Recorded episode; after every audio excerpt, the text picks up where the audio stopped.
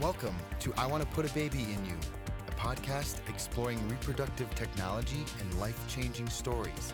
Here are your hosts, Jennifer White and Ellen Trachman. Welcome to the podcast. I am Jennifer White and I am here with Ellen Trachman, my sister extraordinaire. Welcome, Ellen. Thank you. Welcome to you as well. Oh, why? Why? Thank you. I'm so glad to be here today. um, so, uh, Ellen, today we're talking about employment. Yes. So, do you have any good change of employment stories? Why have you changed employment at times? Mm.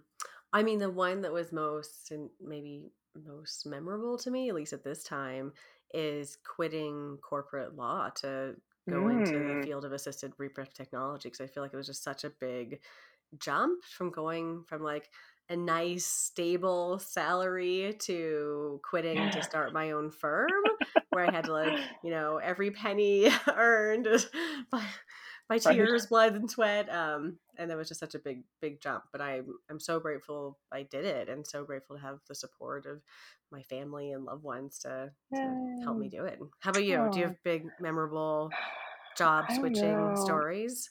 I mean, I think the problem for me is, of course, because you know Ryan's in the military and we've moved every few years.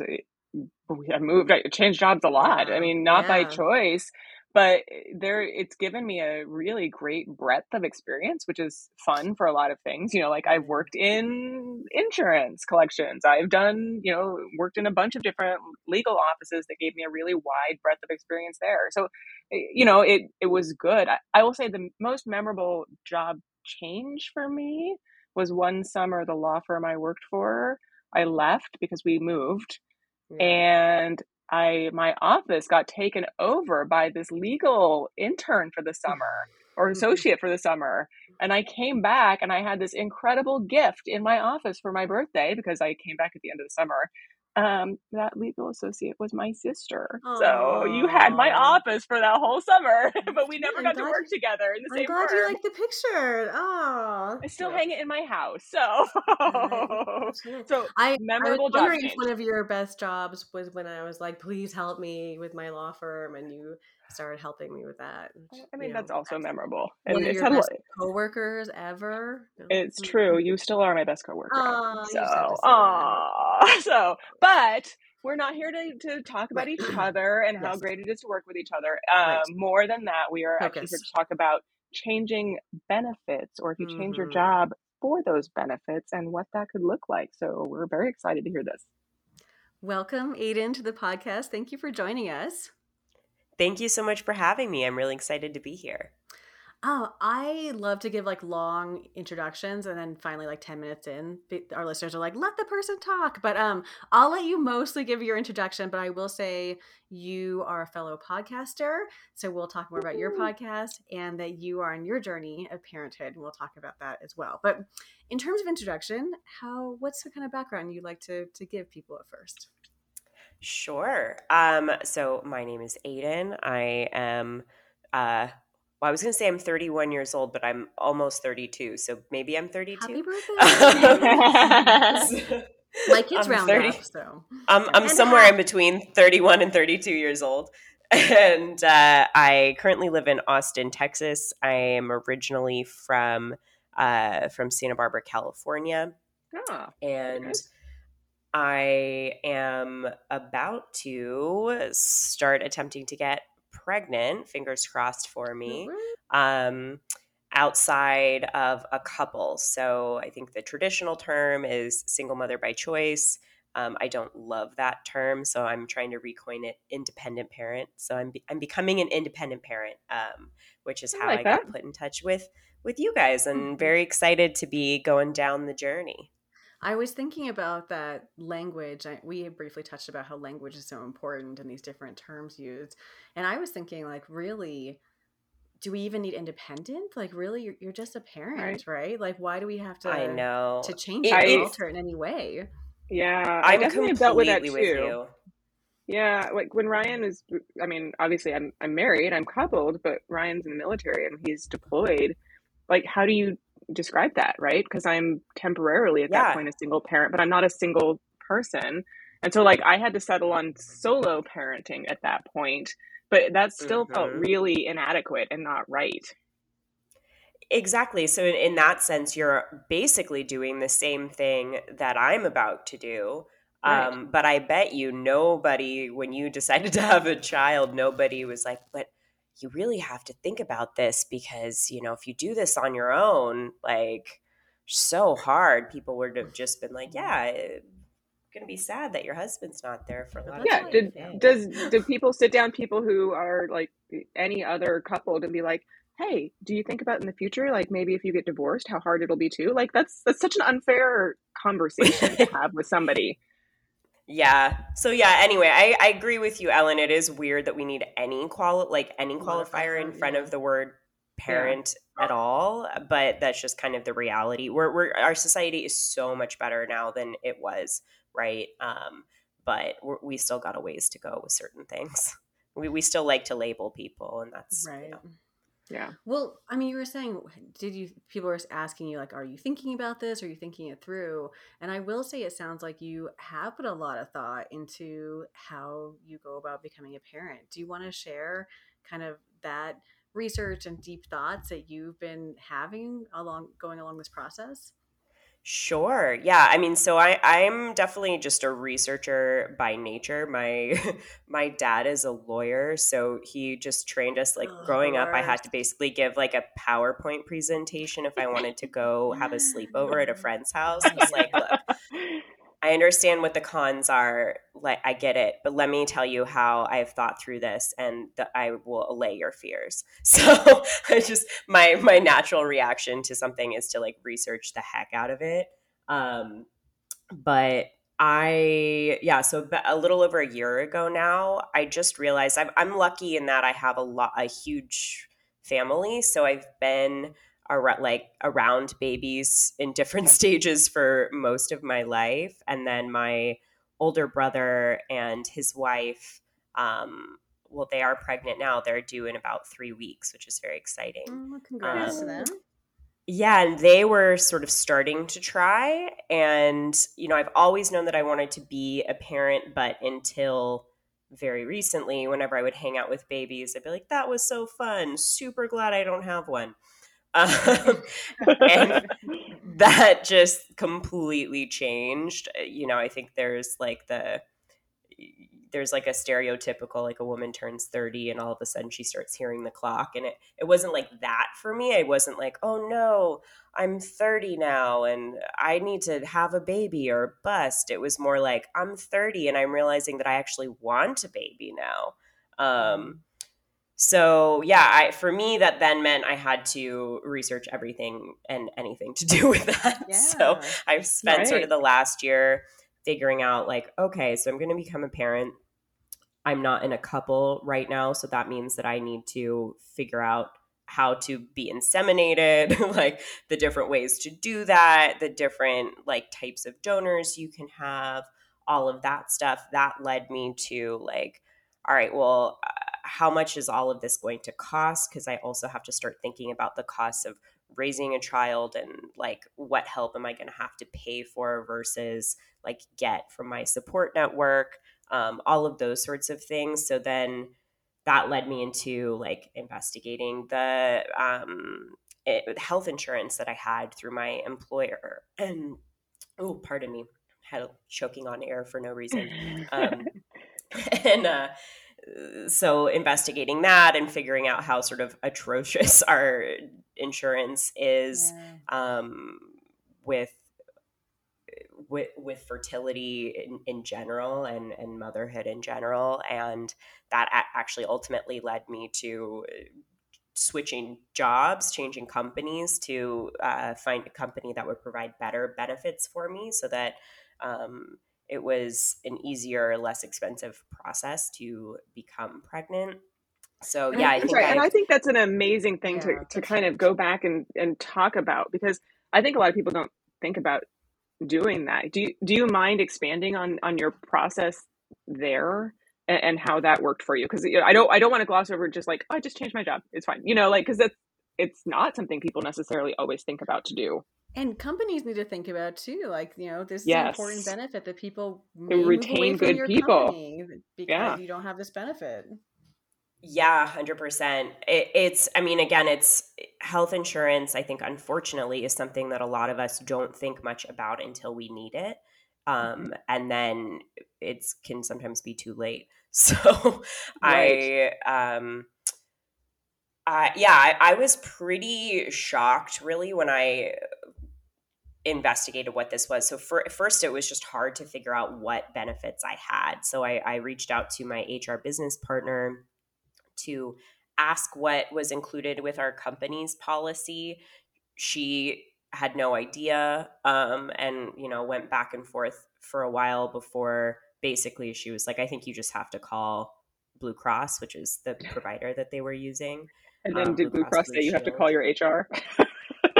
Yeah, basically. And then so yeah, they, I called Blue Cross and they were like, "Oh, you have to get this number from your employer or something to call back."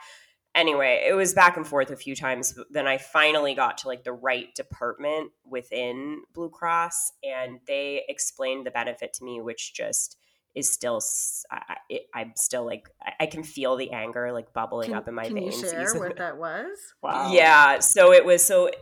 You guys probably know this, um, and if your listeners already know this, I'm sorry for the repeat. But the sort of normal thing, quote unquote, normal coverage under most insurance policies in the U.S. is that fertility itself is not covered. Infertility is covered, and infertility is an insurance code. So, in order to be diagnosed as infertile and get access to any benefits at all, you have to have been trying to conceive with an opposite sex partner for at least a year. Um, so, right away, that is incredibly yeah. non inclusive, right? Like, that mm-hmm. already makes you cringe my yep. company was actually significantly worse than that. So oh, no. the company that I was working for, their benefit was in order to be diagnosed as infertile to qualify for any kind of be- benefit coverage at all, you had to have been trying to conceive in an opposite sex married relationship Whoa. for over for five for five years. What? And then you could only use fertility treatments using your husband's sperm. So if the problem Whoa. was with your husband's sperm, you shit out of luck. Oh, sorry, I don't know if Whoa. I can swear. Sorry. say that. It's fine. It's fine. Sorry, guys. Family friendly show. Didn't mean to. That's all right. Um, so yeah, so obviously that was atrocious. Um, so the first thing I did because I- am annoying is I tried to I tried to rally uh, to change the benefit at the company itself. So I put together a ton of stats. Um, Assume a PowerPoint uh, presentation like your dad had taught you well. there was a PowerPoint deck included. I'm a giant it. nerd. Nice. um, yeah. so I, I, put together a bunch of information and statistics about um, just in general why having fertility benefits is um, has ROI for a company, um, and that showing the retention benefits of offering something like fertility benefits, etc. Um, then I reached out to a bunch of women at the company who that I knew were in alternative really or what we would what they would potentially consider yeah. alternative relationships not alternative relationships right, right. that I just that, did not anyway. the, it did not fit the definition that the insurance had provided you exactly right. but i knew that they had kids so i reached okay. out to them to get their sort of anecdotal stories about doing that with the mm-hmm. with the limited resources that the company provides and those stories were pretty compelling and horrific wow. as well um, so i included help? because there's beg a couple, pardon did you get help on your presentation and kind of this pitch because like we've definitely talked to some nonprofits like resolve and fertility within reach that help support those you know employees with pitching their companies on why fertility benefits are important. Did you get any of that backing to do this? No i didn't even know that that was something that i could get. on your own. Wow that is impressive that you did it without any kind of backing or help. That's great. Wow. i mean if i had known that that was available i would have definitely taken advantage of it. Um, and for anyone yeah, listening or thinking about it, I know I think both of those companies, like Resolve, they have kind of these like handbooks of like how yeah. and, like support of like what what to talk to your company and how to do it and like suggestions. I think if you want to Google it, they call it the employer toolkit, even so that you can use the right, okay. you know, the, the Google search terms there. So I didn't do that. I did do so. Um, I found this company called Carrot Fertility, which does fertil- basically the fertility benefits that I was looking for. Um, and I found them because I was trying to find solutions to include in this deck for right. how they could offer this.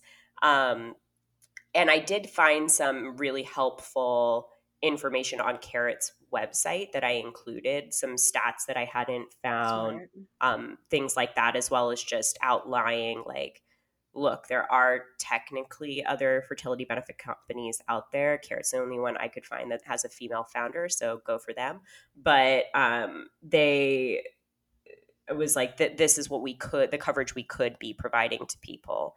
Um, so I did did use that. Um, so yeah, presented that to uh, to the HR team and tried to time it as well. I did it towards the end of the summer because generally companies are only allowed to make changes to their benefits policies once a year um, in the fall, and then those take effect the the first of January. Um, right. So smart timing. Time with, yeah, with that, really well so thought they, through. Nice. Um, and anyway, long story short, I was shot down and told like, well, maybe next year we'll consider it. We're pretty locked in for what we're gonna do for this year. So super frustrating. So that for me, I was like, look, I'm not going to get the coverage that I need right from this company. That's just how it's going to be. So what am I going to do? Am I going to eat the costs of this or am I going to find a different situation for myself? So ultimately, I basically stalked Carrot's website and found as many of their listed clients as I could find researched them, mm-hmm. found the companies that I felt a connection to, that I felt like I would like to work there, and then applied to those positions. So I started with one of their uh, clients, started working for one of their clients three weeks ago now. Um, oh, and I got congrats. access to my my fertility benefits on day one, which Whoa. was excellent.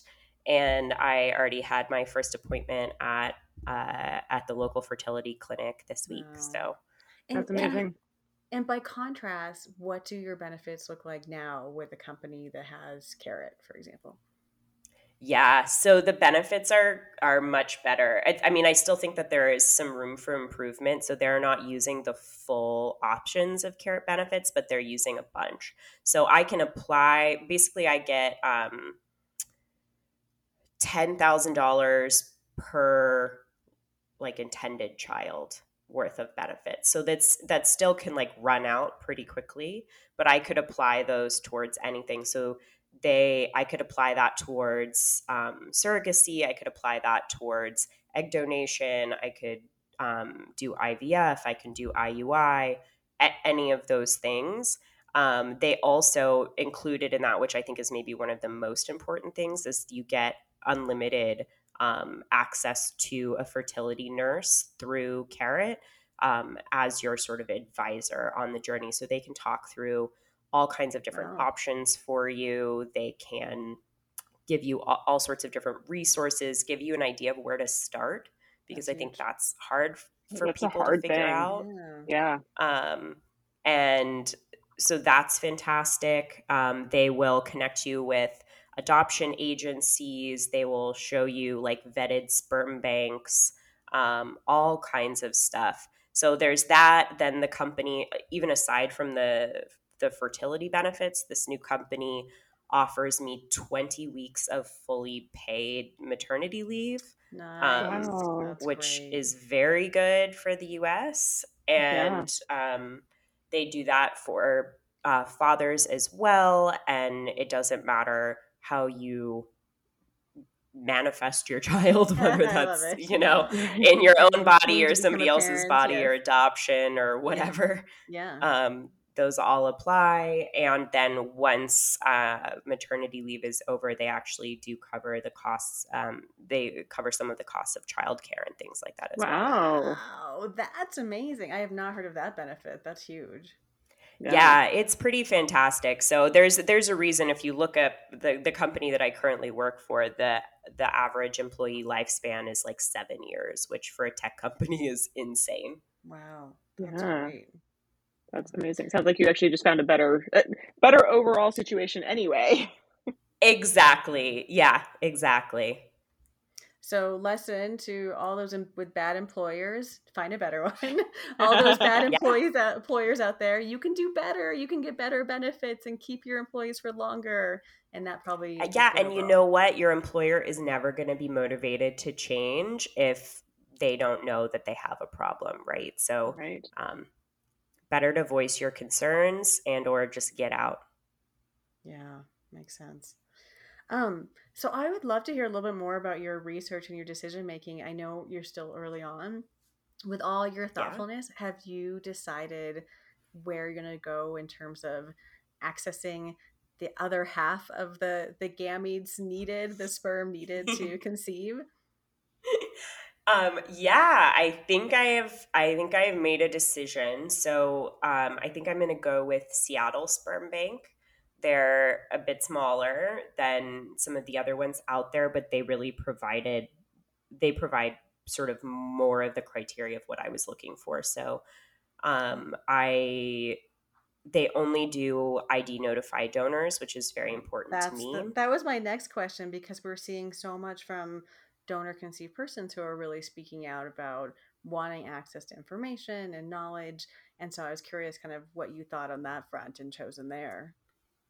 Yeah, eh, that was incredibly important to me from the beginning. So so really the very first thing that I researched when I decided I wanted to do this was um, stories from donor conceived people Nice. because I wanted to I wanted to know how they felt about being donor conceived and what where things went well, where things went poorly and it's pretty much the unanimous consensus and this makes complete sense to me that people want to understand where they come from, right?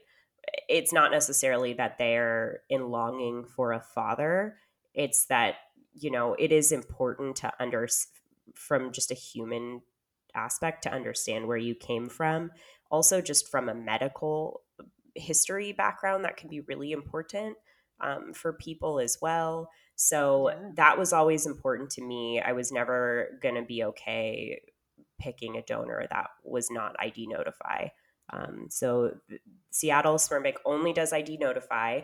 They do an incredibly thorough background check on anyone who is um, donating sperm because one of the biggest fears for me was I'm fine with the idea of like uh, other donor siblings out there, but I didn't want the scenario of you know a guy because it's still not a very regulated industry um, of a guy going and you know donating to his max capacity with one sperm bank and then just turning around and doing the same thing at another one um, and having potentially hundreds of of half siblings out how there do you how do you check or prevent that? I guess is my question because I didn't think you could. So that's part of the problem, right? Is like most sperm banks, because of the ano- an- anonymity, Yeah. they don't offer you any way to do that. I'm not entirely sure how Seattle Sperm Bank is doing this, but firstly, it's like very clearly written into their contracts. Um, they, I mean, they do DNA testing on all of their um, uh, their sperm donors as well. So I, I'm assuming it has something to do with that, that they're like using GEDmatch or something to track down if you're donating other places. Um, but it was don't basically they are, but um, but that's interesting if they were. Yeah, I mean, I don't know if they are, but the, it basically was the, the only one that I found that was clearly trying to do something to Mm. ensure that somebody wasn't just turning around and donating in, in multiple places. Um, and yeah, their screening selection was a lot higher. Um, because of that, I think their sperm is maybe a little bit more pricey, Mm. but I was I'm okay with that. Um, your your benefits, they can go that can go towards that cost. Is that right? A hundred percent, yeah, awesome. can can cover that. So that was how I sort of landed with Seattle Sperm Bank in terms of I haven't picked a donor yet because I'm still waiting for the results of my genetic carrier screening. Yeah. So I want to get that back before I pick a donor. Um, but I don't really feel that precious about it, to be honest. I'm like, I have a couple like things where another um, another thing that's pretty common that I found amongst uh, stories from donor conceived people was that it was important that they felt that they looked as if they fit in their family. Um, so, you know, I've got black hair and brown eyes, and I'm so I'm not going to pick like a blonde haired, blue eyed person. Um, so I'm going to pick somebody that kind of has similar characteristics to me. And then the only other thing I really care about is I'm five feet tall and I feel like I need to give my kids a chance. So pick, pick, somebody that's at least like five eight. I don't know. You want them to fit in though with your family, right? So. Uh, well, I'm the only shorty. My my older brother is six feet tall. He stole all the height from me. It was very rude. That is not um, fair. So. Not fair. He should give that back. That's exactly. Yeah. My my mother is like five nine. So like I don't know where the hell I came from, but I'm the one random midget. I, I, was about to say you also have to be careful about that dark hair, dark like uh, we have dark hair and my, we have a blondie. I was like, I don't even know where that came from. Like so. That's so funny. That's so funny. Yeah, I mean, you you can only control so much, right? right. recessive right. genes are recessive genes. That's exactly right. They're going to express how they're going to come out. exactly, but you know, I can at least try. So I'm gonna I'm I'm sorry to like go back to this point one more time. I'm just gonna ask one more time. And you probably don't know the answer, but do you have any idea how the sperm bank confirms that the donor is not donating with other sperm banks? I just I don't know that that's possible, but I wonder if you know if they're like making them sign off that they agree they're not. It's just on their word, or I'm just so they're it's written into the contract. Okay. I know that for sure. Um, to be perfectly frank, I haven't. I didn't ask them what they're do, like what other sure. measures they're doing. I don't know if they have a relationship with the other sperm banks or like how they're doing it, but they were. It, none of the other sperm banks I could find seemed to be even attempting to do that. Um, so you know, again, it's not a very regulated industry. I've accepted that so like there is always going to be a possibility that that's the case. That's fair. And again, like I'm kind of excited for the fact that my my kids might have other half siblings. I'm not opposed to that. I have a massive family and like some of the like closest people in my to me and my family are like third cousins and stuff mm-hmm. like that. So I'm not opposed to that. I just think it is genetically risky when there are, you know, like hundreds of potential siblings out there. Like, who do you know who especially you're going to meet in small, college? You know, yeah, and especially right. in a small geographic area. And can your sure. child, or can you, or the child, your child know the siblings like before 18, or do you have to wait? How does that work? Yeah, so that's another benefit to Seattle Sperm Bank as well is that they have an immediate donor sibling registry. So if you want to know, um, you can immediately sign up for that as soon as you have a confirmed pregnancy. And then anybody else who's used your donor who also wants to do that would immediately get put in touch with you. Um, so I think that I, if I, if the donor that I pick does already have other children or ha- then has other children um, conceived later on, I would prefer to kind of know them from the beginning because I'd like yeah, to them I'd like them to know each other growing up. I, I haven't decided sort of how I define that relationship for them. They're obviously not good. They're not going to be. Oh, I don't even know how to phrase that. I was about to say they're not going to be sibling siblings, but eh, you know, I think I just treat it more as like a cousin relationship with the understanding of like, yeah, you guys share a donor. Yeah, makes sense. If that makes sense. Yeah, totally. No, I'm glad that. I mean, I I'm so on this right now because there was a long discussion I was in yesterday where it was just like this difficulty where such a need from donor conceived people to have this knowledge and yet the industry doesn't really support it and you know because it's such a difficulty to to create that especially this idea that a donor can just you know say they're one thing and it's not maybe not true and they're going from bank to bank and how do you even check that? Or how do you restrict how many children from one donor especially because we can't force people like that they're my understanding is that people are who conceive are requested to report it so they're somewhat tracking it but there can't be any requirement of this of you report or maybe maybe contractually i guess they can require you to report it's interesting Yeah, Anyway. I think you. Th- there's no legal requirement, but I guess you, a sperm bank could make it a, a requirement of using their service. But yeah, I know, like in the UK, as an example, I think there actually is a legal require a legal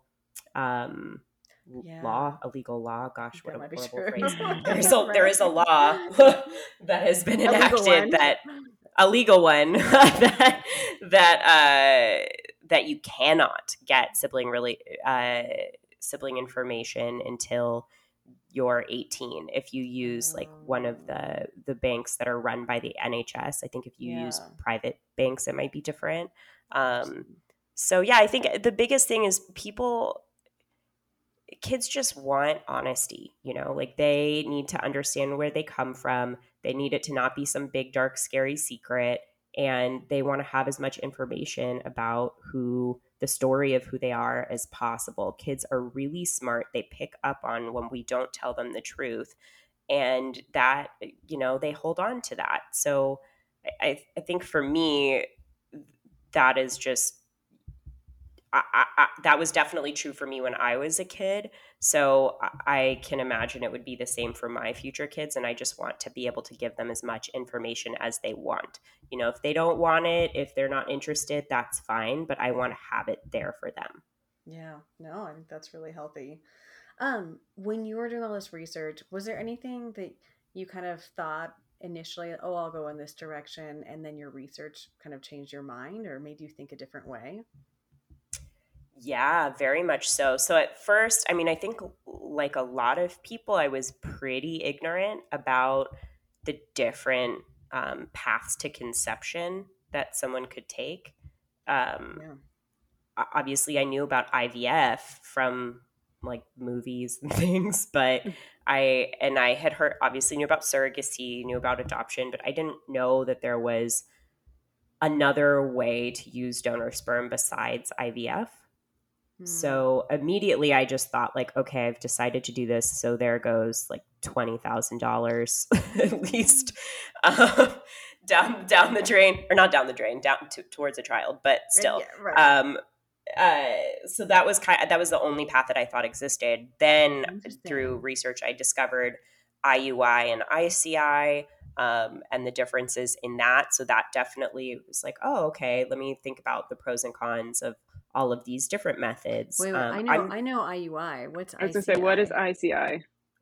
ICI is intracervical insemination. So you can actually, do, Oh. that's what would do like if you're doing it at home, um, it. which a lot of people can do. You can have a sperm bank shipped directly to your house. And if you don't have any problems with any diagnosed problems with fertility, you should be able to just, um, to just inseminate at home. So yeah, intracervical, uh, which obviously would be the least expensive um, option, and it doesn't really ha- for people who don't have fertility diagnosed fertility issues. There's no real difference in effectiveness between IUI and ICI. Interesting. Um, and I have to, as a lawyer, point this out that the state law may make a big difference between IUI and ICI. ICI right? Sure, sure, sure, sure.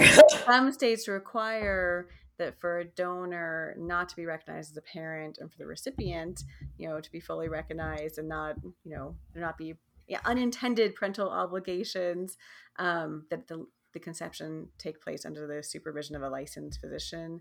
Um, so I don't know. Yeah. I don't know Texas's requirements. Do you, did you look? I mean, that? let's just err on the fact on the side of Texas being the worst possible version Oh, of that. ouch. But uh, Poor Texas. um, but no, I love Texas, but we're a little weird with some things. Um, yeah, that and and to be fair too, I do know that not all states will actually allow you to ship sperm to a not for to a non clinical address. So not it wouldn't be an option for everybody, unfortunately. Yeah. But um, it So was are- Are you something planning that's on out there. having sperm shipped to a clinic, or is that where where your thinking is at this point? Yeah, so where I, I still haven't fully decided how I'm going to get pregnant yet. I, um, I can kind of walk you through my thought process if yeah, Yeah. I think I think some people will be interested in hearing. You know, there's a big difference between a sterile clinic versus like candles and music at home, right? sure. Yeah, and like for for your listeners to understand, I'm I do like candles and a good bath bomb, but I'm kind of like the least woo woo person on the planet. I don't I don't follow my star sign. I don't look up my you know any of that. I, I get how all of that is fun. So I'm not like oh I want to have as little medical intervention as possible. Um, but it is a, a huge price difference, obviously. Um, so I did uh, I did think a lot about that about should I just do this at home? I'm still pretty young from the few tests I've taken already. There I should have absolutely no problem conceiving. I decided against that just because I'm very comfortable with doctors. So I I think I will feel I think I would feel more nervous trying to do it at home than having a doctor do it. Um, so I would go. I'll. go- I will go either IUI or IVF. I still haven't ruled out IVF um, for for a couple reasons. One being that um, it is a higher percentage chance of of pregnancy on the first go. Um, so, and you know, sperm isn't cheap, so yeah. uh, my, my benefit will only take me so far. Um, but then the, really the main reason is that I want know that I want to have multiple pregnancies and I want my children to be full siblings. So immediately that means that regardless, I would need to purchase enough sperm for at least two potential pregnancies. And um, that's not cheap. And then, you know, I'm 30, somewhere between 31 and 32 now, but I'm, I, I'm going to be older at the next pregnancy, right? I'm going to almost likely wait at least three years between pregnancies. So e- each time I'm getting older and I don't know, like I, I have no issues now. I should have no issues now conceiving, but I don't know how my body will change in, you know, three to four years. So freezing embryos gives me the kind of a safer chance at making sure I have the size of family that I'm intending to have. Yeah. Um, so yeah, I, but then again, it is significantly more expensive. I shouldn't have a problem conceiving with IUI. So I, I keep going back and forth. I haven't decided yet which one I want to use. I mean, use. it does sound like you've done a lot of research to really understand kind of those statistics and how things play out. That's really, really thoughtful of you. I feel like when I work in these legal agreements, we're like, but what about after this? And then it's really hard to look past like we just want a baby right now. And maybe we maybe we have the idea that we want another one in the future, but you know, we'll we'll cross that bridge then. But I'm really impressed that you've really like thought through long term. Yeah, again, just trained by my dad to be like, all right, what are all the possible ways that this could go wrong? And how do I come up with a solution for all of those? Yeah. Uh, a true attorney's child, yes. Exactly. It is I I will say it was annoying as a child, but it has served me well. nice. Um, anything else that surprised you in your research, or you feel like anyone else in your situation you'd like be like, you should know this? Hmm. Yeah, I think um just learning in general about women's fertility, like we at least in the United States, we don't get taught enough about our own bodies and That about so conception. The the message is basically like hey, you release an egg, and if you have sex, that egg will get fertilized, and then you have a baby. And so, and then we get told maybe like, oh, and then after 35, doom.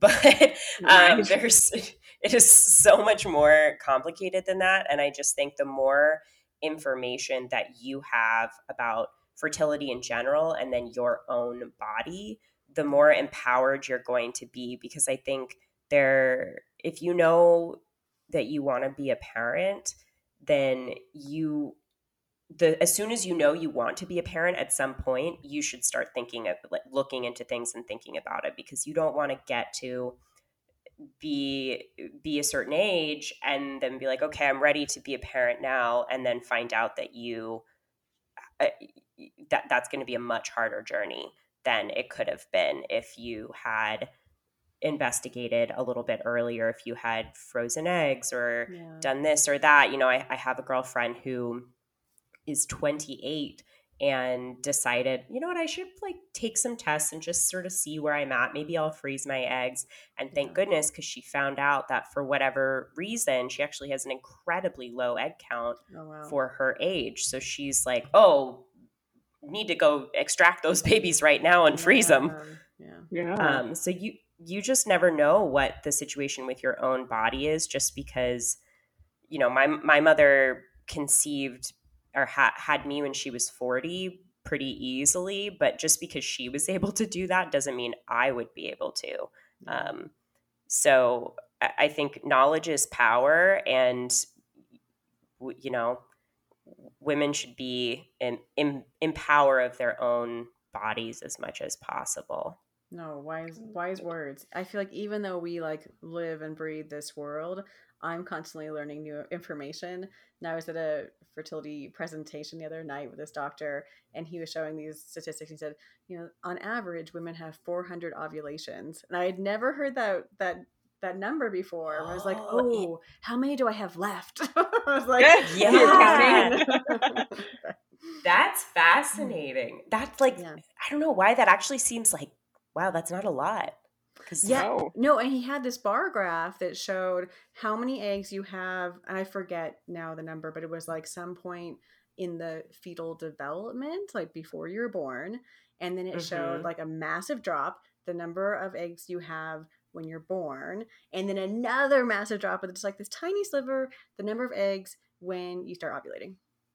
Yeah. Well, so actually, this was a crazy thing I learned again, if I had had a better health class, maybe I would have already known this. But I, I didn't realize that each period, each cycle, your body actually develops like 10 eggs, like at, le- like at least 10 eggs. Each ovary develops multiple eggs, and then only one of those generally gets released during a cycle. But then the rest that your body sort of prepped just in case all dissolve at when your cycle's over anyway. So you each cycle you're not just losing one egg, you're losing like a bunch of them.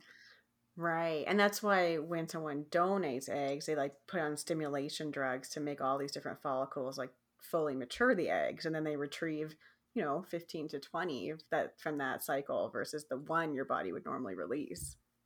Yeah, exactly. It's so cool. I got to, I went into the fertility clinic for the first time this week and they did an ultrasound of my uterus and it was so cool. And they like pointed it around, can, so I got to see pictures. We'll post the pictures of your uterus. yeah, for sure. They're so cool. I mean, you know, it's pretty private. It's the inside of my body, but um, no, they were so cool. I got to see my ovaries and see all the different follicles in there, so they could count them all up. It was awesome. I was I would have made him like stay in there for like two more hours and ask questions if he had the time. That's amazing. Uh, do you want to share a little bit about your podcast so people can hear more about your story and follow along with you? Yeah. So um, I I have started my own podcast. It's called the Plan A Podcast because I am becoming a single parent or an independent parent, if you will, as uh, as my first choice and not my last. Um, just a parent. I'm going with you're becoming a just parent. a parent. I would say I like just a parent. yes, yeah. I'm becoming a parent as as a first choice. So yeah, I'm I'm very still feeling a little nervous about it. I'm not a professional podcaster, so it's been an adjustment process. But I, I, was really bummed when I started doing this research at the lack of um, the lack of stories out there from from women like me. There were a few things I could find from women uh, outside of a couple who'd chosen to become a parent quite late. Um, in their in their 40s and this was sort of their last resort and the the tone was always a bit like they were still sort of grieving the fact that they couldn't do this in a traditional couple and that's completely fine. There's nothing wrong with feeling that way. If you want to become a parent you should become a parent at any time however you can. Um, it's just it was so different to how i felt about this decision and I wanted there to be a narrative out there from someone who is choosing to become a parent outside of a couple um, enthusiastically, you know, yeah. um, and, and, really highlighting the, the benefits of doing it outside of a couple because I think there are a lot of them. And uh, and it doesn't have to be some sad last resort. It can be a really empowered decision for you and your and your family. So yeah, like I said, I, I I'm not. It's not natural for me. I'm not a. Uh, I'm generally a relatively private person, so it's definitely been a bit of an adjustment process. But it's been fun. So the first two episodes are out now, and it's going to be following all of my experiences throughout. Um, throughout the fertility journey, as well as interviewing some of the experts that I've come across to answer like more empirical questions about like as an example IUI versus ICI, um, different ways of, of uh, insemination. I've got someone from Carrot Fertility coming on to talk about fertility benefits, um, all, all sorts of different things. That's fantastic. Well, we will definitely link to it so those um, so listeners can can listen to you and follow your journey as well. And we're 100% rooting for you and excited for your future. Thank you. I'm so eh, so glad that I got to be a part of this. I've uh, been listening to a lot of your your back catalog in preparation for this, and I'm finding out all sorts of interesting uh, information about surrogacy that I never knew. I've I've actually been texting my dad a lot because some of the legalese of it is fascinating to me. so. so listeners, if this is your first episode, take note. Lots of fun episodes to listen to. Right? yes, lots. Go to the back catalog. There's a bunch of stuff there. Um, but yeah, and then if your listeners want to follow me or find me, the website is independentparenthood.com. It's Plan A Podcast. I'm working on making it easier to search because right now it's kind of hard to find, but technically it is on Spotify, it is on iTunes, it is on should be wherever you get your podcasts. awesome. Thank you so Thank much. Thank you so much. Thanks so much, ladies. Thank you, Aiden, for sharing. It's so important for people to really um, you know know their benefits and to know how important they can be to their life and to look for better if they can. I say and equally it's important for employers to know that the benefits really do make a difference and people really are looking and and making that comparison. For sure. So hopefully all, all our team out there we love you stay with us even if we don't you know like I, I, I can't i don't know if our benefits are good enough i guess we better go back and reanalyze right? So um but a thank you to our team because they really are incredible to tyler to melissa to amanda we we love all of you please keep making us sound incredible um, and of course to all of you who show up every week thank you. Um, go go buy merchandise in our awesome podcast store. Come on, everybody needs a mug with sperm on it. I mm. swear it is true. On um, it, not in it, not in it. On, on it, it. on it, on it. Yes. So, but even if you don't, uh, we really do appreciate that you are here. Come see us on Facebook, and we will talk to you again next week.